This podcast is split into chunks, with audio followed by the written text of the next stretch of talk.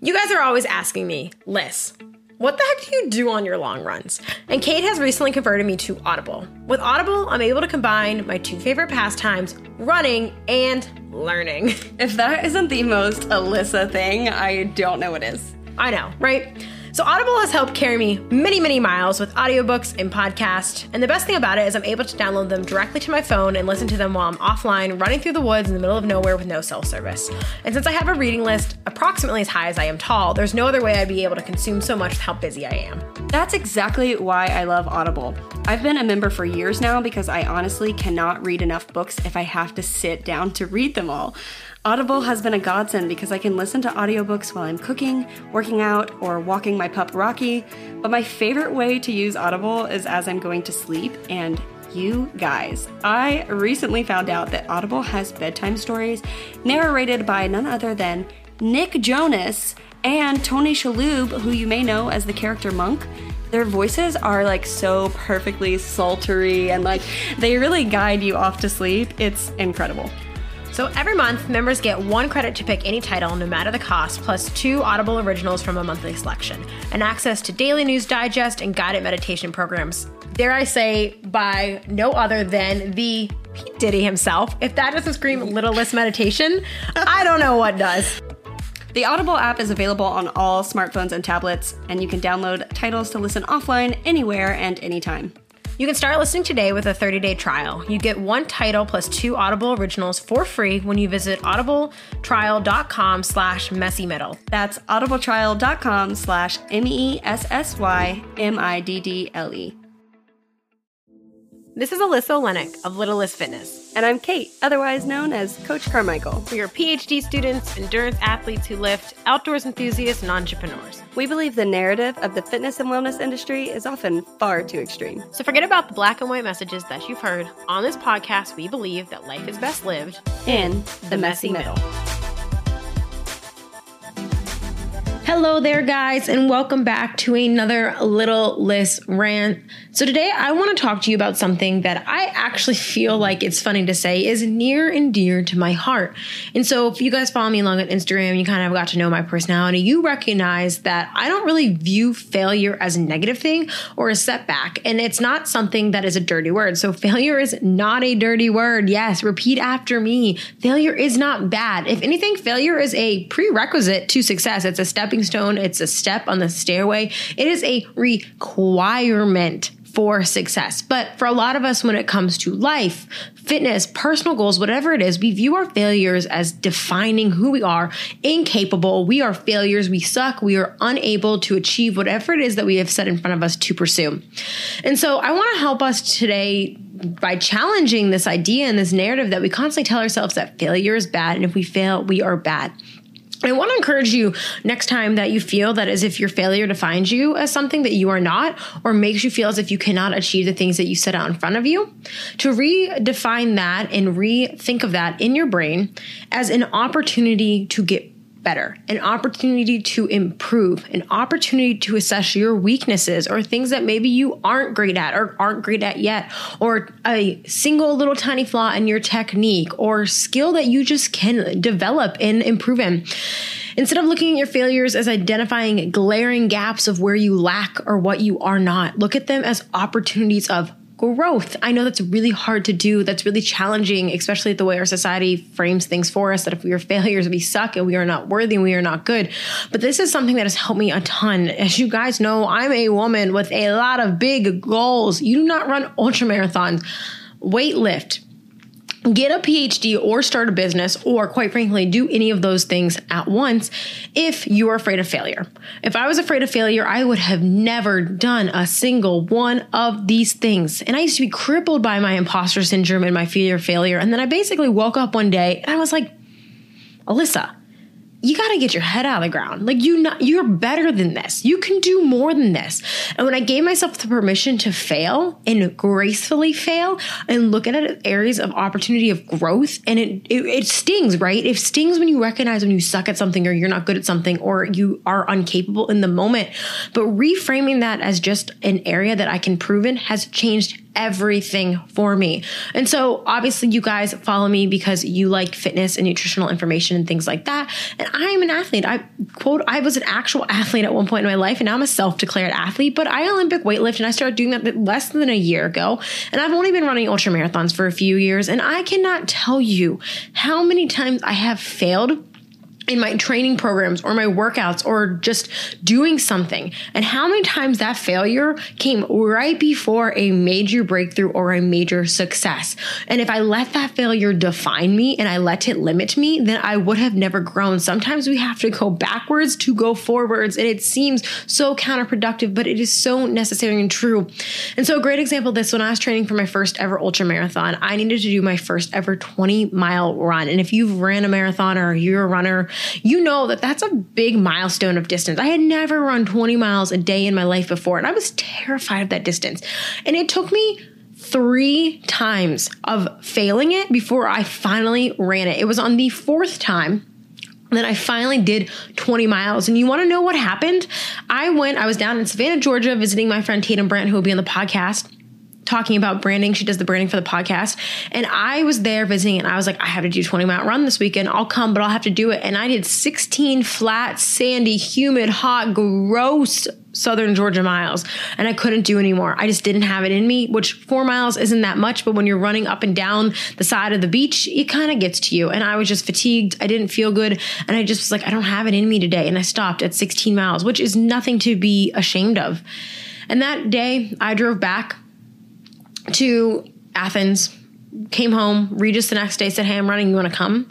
And I said, Yeah, I'll come with you. And I did it. And it was that day that I ran 20 miles for the first time ever. I overshot my training program. I, I did way more volume than necessary, but I was so hell bent and determined on running that 20 miles because I had failed that day before and I had failed the weekend before and I had failed two weekends before that.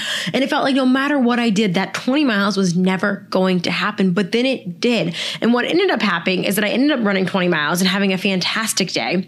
But I also got a ton of amazing training even though I never actually achieved that quote unquote goal. And now here I am training for a 100K, but I needed to fail those first few 20 mile attempts to get that first 20 mile attempt. And I needed to do that and show myself that I could keep moving forward in order to keep running ultra marathons and showing to myself that even when things are hard or suck or there's setbacks and I failed, that I have the tenacity to keep moving forward. Another amazing example of this when it comes to maybe just not even point blank not being able to do something, but failing things is that I, as you guys know, have started Olympic weightlifting and I'm getting quite better at this point. I'm not excellent, I'm not amazing, but I'm making a lot of rapid progress these last few months because I'm finally having things start to click. And me and my coach were talking this week because I hit a a quote unquote PR on a barbell complex where I was doing high pulls, hang snatch, full snatch. And I got the weight this week that I missed twice the week before, but the week before that I hit a PR. So I hit a PR I had a horrible day of snatches. I missed everything. I screwed up entirely. And the next week I had beautiful snatches. And then I hit another PR today. But what I did during that day where I missed those two attempts at 47 kilograms wasn't that I missed it because I did anything wrong. I actually made form improvements. It just didn't stick. I didn't have it. I failed the lift. But in that day, because of those mistakes that I made, I was able to look at my video footage, talk to my coach, assess my training, and say, okay, well, what technique flaw did I have? What area can I improve in in order to hit that next time. And we made those improvements. Even in those missed lips, I made those improvements. I looked at it objectively and I said, okay, I'm not a failure. These are little things that I can prove in order to succeed. And today I threw 132 pounds over my head for the first time ever. And it felt amazing. But if I didn't make the form corrections and improvements that week when I failed and I just said, I suck, I'll never be able to snatch, I'm a failure, I would have never hit that PR today. It was a prerequisite for that success. And if anything, if parallels grad school more than Olympic lifting, I'm not sure quite what it is. I thought it was ultra running, and then I started trying to fling barbells over my head. And man, do you learn a life lesson every week doing this? And this is why I'm such an advocate for the gym. When it comes to grad school, for those of you who are grad students just like me, and or have gone to undergrad even you know that school and academia will ring you in and spit you out you feel like a failure constantly because that's what becoming a PhD is. You're just basically fumbling around the dark trying to create knowledge out of nothing. That's essentially what you're doing in your PhD is you are creating knowledge that doesn't yet exist, which is incredible when you think about it, but it requires a ton of trial and error and a ton of failure. And grad school can demoralize you and knock you down. And assuming you're in a healthy environment, your response to that can make or break you. And so I had a big, a few big breakthroughs this past, past year with grad school. And one of the things that I struggle with immensely is my writing skills and my statistical analysis skills. Two major things you need to do to publish scientific articles if you guys are unaware. And so last year I basically made the decision that instead of identifying as a failure as someone who sucks at writing, who's incapable of writing, a narrative that I've been telling myself since I was a teenager. I'm not really even sure where I got that from, but I always deeply believed it. And I always deeply believed I wasn't really good at science, even though I've made it here to my PhD. And so I decided to look at my lack of writing skills not as me being a failure, not as me being a failure as a scientist or a PhD student, but rather as a skill that I can improve in. And you know what happened the other day? I'm sitting in my office and my boss, my advisor, the, the person I'm getting my PhD under, he came to me and he has my manuscript that he's editing and he said hey this actually isn't in bad shape and you're going to be surprised at how few revisions i actually have for you. It's actually in like pretty good shape. We're really getting closer to finally publishing. Submitting to publish my first scientific article. So a year ago i could have looked at my lack of writing skills as something that okay well i suck and i'm never going to write anything and i'm going to coast through this phd with never actually publishing anything and pretending my dissertation didn't happen or i could tackle the skill first on. And so what i did is i didn't look at that failure as defining me as something i'm not. I looked at it as an opportunity to grow. I applied for multiple grants. I basically took every opportunity I could to write something so I could practice writing. And now I can feel how much easier it is for me to write. I'm writing my proposal and I no longer identify as a failure and not a writer. I recognize that it is just a skill that I need to work on. And that failure was nothing more of a reflection of an opportunity I had to get better and be better. Uh, you need to fail. You need setbacks. You need to suck at things sometimes in order to realize the trajectory you want to go on to start. When I first started my business, I re- have redone my training program seven times. I've redone my systems. I have fixed things. I have changed things. I have updated things. I have tweaked and twerked and everything in between. And I've used feedback to correct or decide the course of which I'm going to take my business or my content over and over and over again. And if every time a post flopped, a program didn't do as well as it should, or clients weren't happy, instead of saying, Oh, I'm a failure, or getting mad about it, or giving up because, oh, that's people's fault, I looked at it as an opportunity or a way for me to grow, to make my content better, to serve my clients better. Not that I'm a shitty coach or I'm bad at social media or any of these things, but rather I can be better at those areas. I did not fail. I just found another path that would bring me more success. So, with all these examples, my point to drive to you home is that failing isn't a bad thing. Failure is not a dirty word. In all of the situations, I have failed at business and I have failed in fitness and I have failed in grad school and I have failed in life over and over and over again.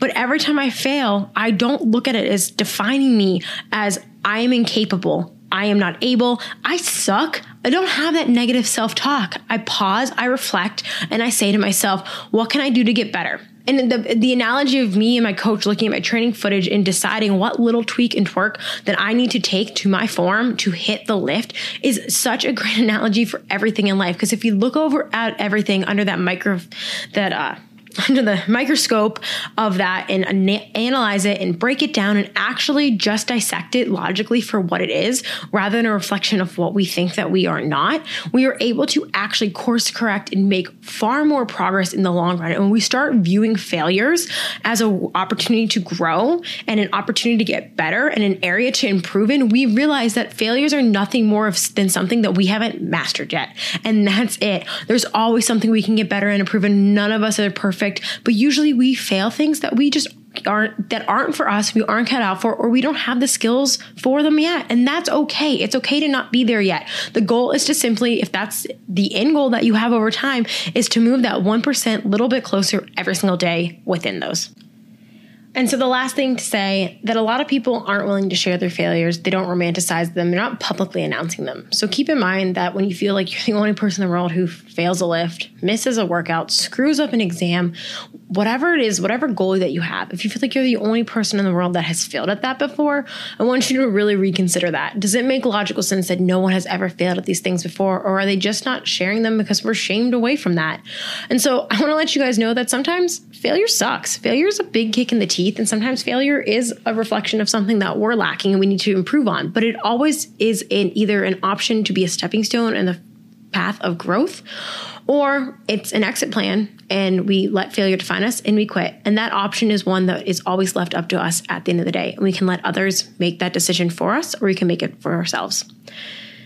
And so with that, that's the end of my Little Lyss rant. I hope that gives you guys a little bit more perspective on redefining failure and the narrative you have around it in your head and realizing that it is nothing more than a requirement, necessity for growth and success. Every successful person fails tons and tons and tons and tons and tons of times.